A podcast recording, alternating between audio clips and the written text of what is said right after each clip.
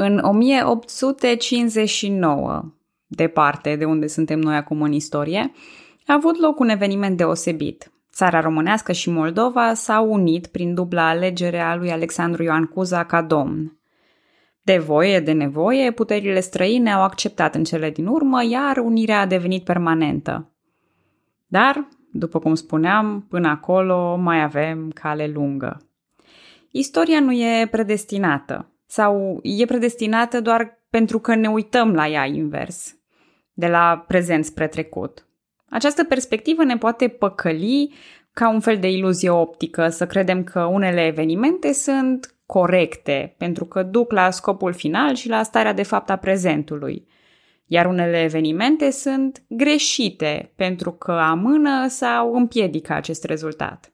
Eu am mai vorbit despre asta și în ceea ce îl privește pe Mihai Viteazul, așa că nu voi insista prea mult. Cert este că urmează un episod în care țara românească și Moldova sunt la cuțite.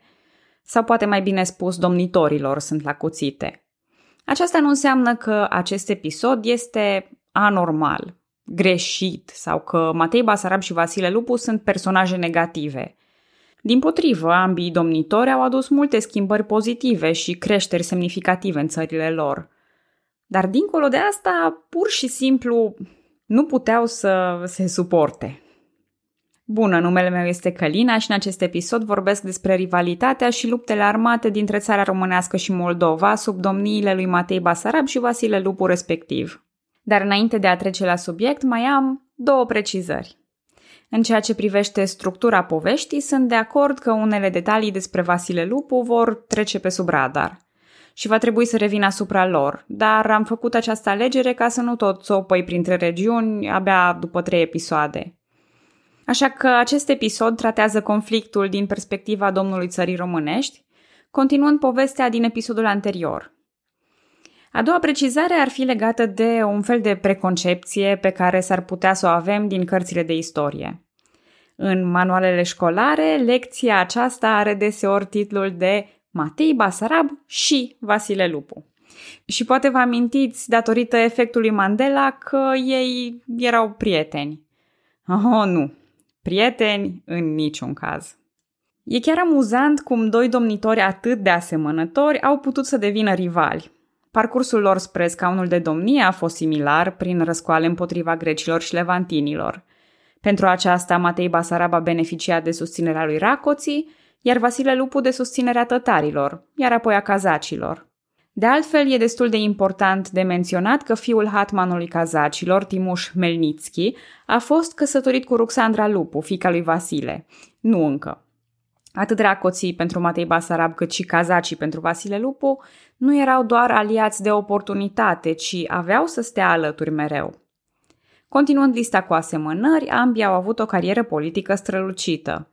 Ambii aveau un nume inventat.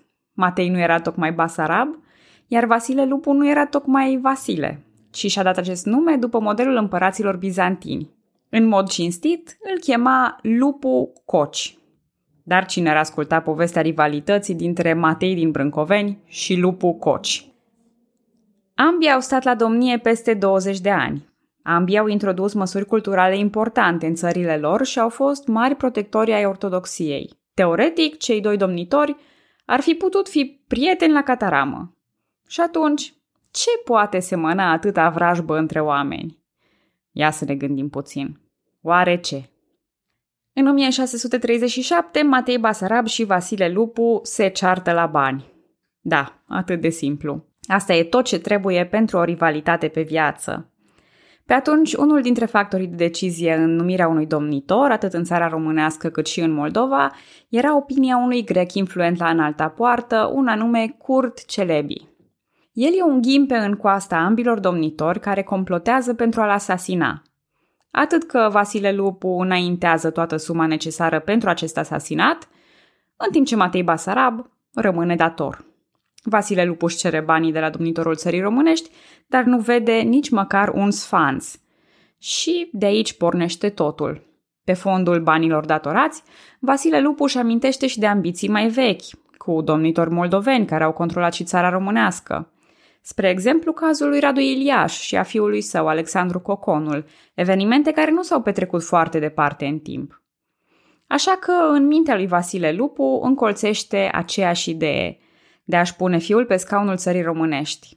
Domnul Moldovei începe să umble cu pâra la Istanbul, presând autoritățile otomane cu diverse intrigi, denigrându-l pe Matei Basarab. Dar turcii nu se lasă prea ușor impresionați de antipatiile de la graniță, care din punctul lor de vedere sunt nesemnificative.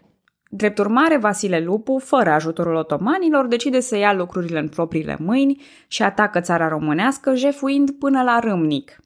Matei apelează prompt la Gheorghe Racoții, care îi trimite un contingent de oaste. Și la Teleajen, Matei și aliații lui reușesc să învingă alianța moldovenilor și să încheie subiectul neplăcut al certei cu vecinii. Sau cel puțin așa credea el. Trebuie spus că, din punct de vedere al lui Matei, el își vedea de țara lui, iar Vasile Lupu a fost agresorul. Și Matei nu s-a răzbunat, nu a intrat cu oștile în Moldova, nu a jefuit țara vecină și a preferat o atitudine relativ conciliantă.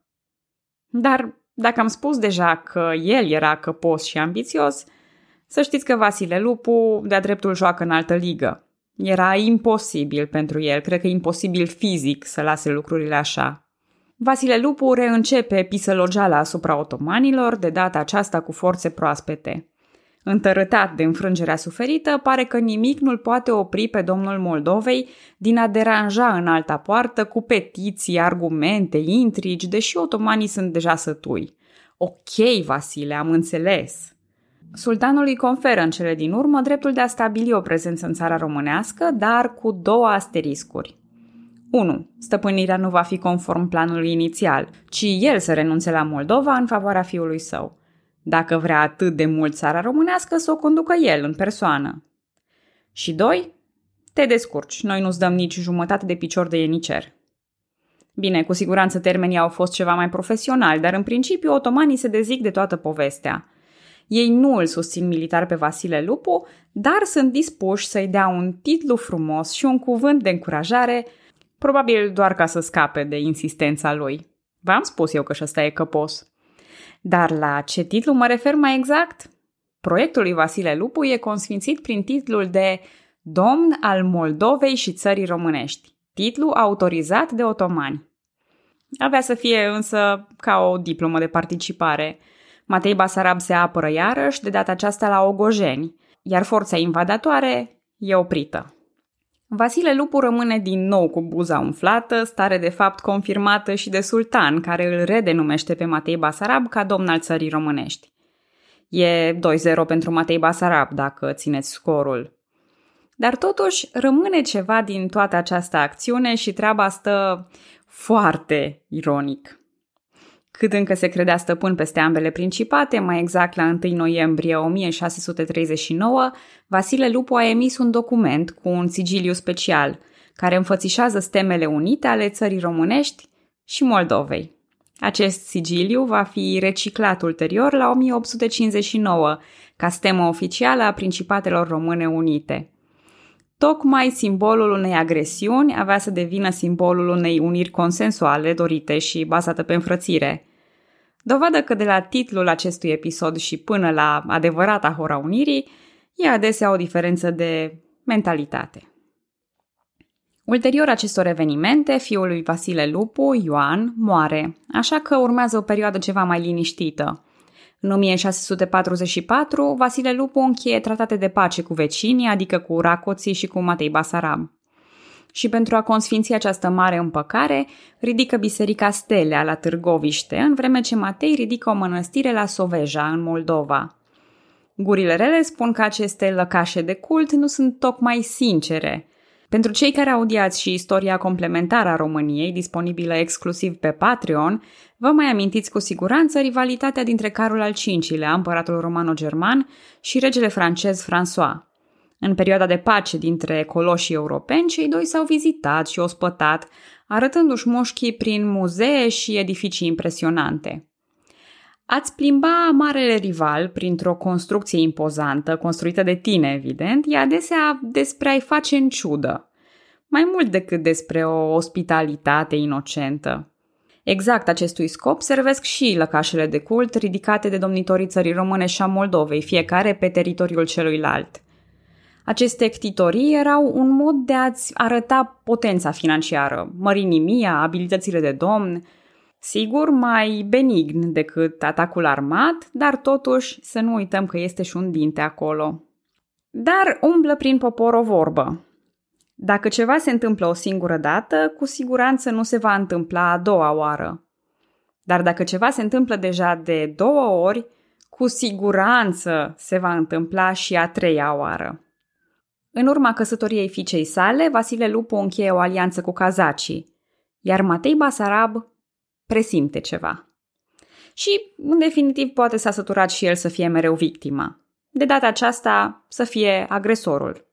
Iar ocazia perfectă se arată. Logofătul lui Vasile Lupu, un individ pe nume Gheorghe Ștefan, îl acuză pe domnitor în două spețe. Una socială, că ar favoriza grecii. Alta personală, că i-ar fi iubit soția. Nu se știe sigur cu cine s-a iubit soția lui Gheorghe Ștefan, dar cert este că el apelează la sprijinul lui Matei Basarab. Alături de Gheorghe al doilea Racoții, Matei e mai mult decât fericit să ajute la detronarea vechiului său rival. Dar Racoții ce interes avea? Se pare că își dorea coroana Poloniei după modelul familiei Batorii. Iar pentru aceasta avea nevoie de un om fidel în Moldova. Nimeni nu se bagă fără vreun interes. Vasile Lupu fuge la prietenii lui Cazaci, de unde vine cu forțe proaspete și îl învinge pe fostul său logofăt la Popricani. Gheorghe Ștefan fuge la protectorii lui din țara românească, iar Vasile Lupu, fiert pe răzbunare, îl urmărește. Confruntarea finală se de la Finta, în județul Dâmbovița de astăzi. Acolo, nervii sunt maxim de încordați. E în joc tronul Moldovei, rivalitatea crâncenă dintre Matei Basarab și Vasile Lupu, dar și poziția principatelor române în fața înaltei porți. Că doar și otomanii, chiar dacă nu au participat cu armele, își făcuseră o porție de popcorn și urmăreau evenimentele cu mare interes. Bătălia a durat mult, iar efectivele armatelor erau mari, alături de mercenari pe ambele părți. Rezultatul a depins de mulți factori. Spre exemplu, de strategie, prin modul în care domnitorii și-au trimis diverse contingente la luptă în primă fază. Se pare că ginerele lui Vasile Lupu și-ar fi condus oștile mult prea impulsiv, fără a urma ordinele domnitorului. Dar a depins și de noroc. O ploaie torențială a stins armele cazacilor, iar Matei Basarab a condus personal atacul final. Un glonț îi omoară calul și atinge și piciorul, rănindu-l. El continuă, câteva cete de moldoveni întorc armele, presimțind victoria iminentă a domnitorului muntean. Apropo, Matei Basarab avea 73 de ani la acest moment și faptul că a continuat de pe calul mort și rănit la picior mă face să mă gândesc oare ce mâncau oamenii pe vremea aia. Asta este. Marele învingător al bătăliei este, clar, Matei Basarab. O lună mai târziu, Vasile Lupu e alungat iarăși la Cazaci, Suceava e asediată, iar ea și ocupați de trupele țării românești. În aceste lupte își pierde viața și Timuș, ginerele cazac al lui Vasile Lupu, ceea ce contribuie la răcirea relațiilor cu cazacii. Gheorghe Ștefan e pus înapoi pe scaunul de domnie în Moldova, iar Vasile Lupu rămâne cu scorul de 0 la 3, reputația șifonată și mare parte din familie pierdută în ambiția absurdă de a căpăta domnia de la vecini. El fuge mai întâi la cazaci, apoi la tătari și în cele din urmă la Istanbul, unde a fost închis. În 1661 moare în capitala otomană, iar ulterior osemintele sale sunt aduse în țară. Dar bucuria lui Matei Basarab nu va dura nici ea prea mult. Domnia lui se va încheia la un an de la bătălia de la Finta. Avea, după cum spuneam, 74 de ani deja. Era în vârstă. Iar tinerețea lui n-a fost ușoară. Războaiele grele și mai ales cea mai recentă rană de la Finta și-au pus amprenta asupra sănătății lui.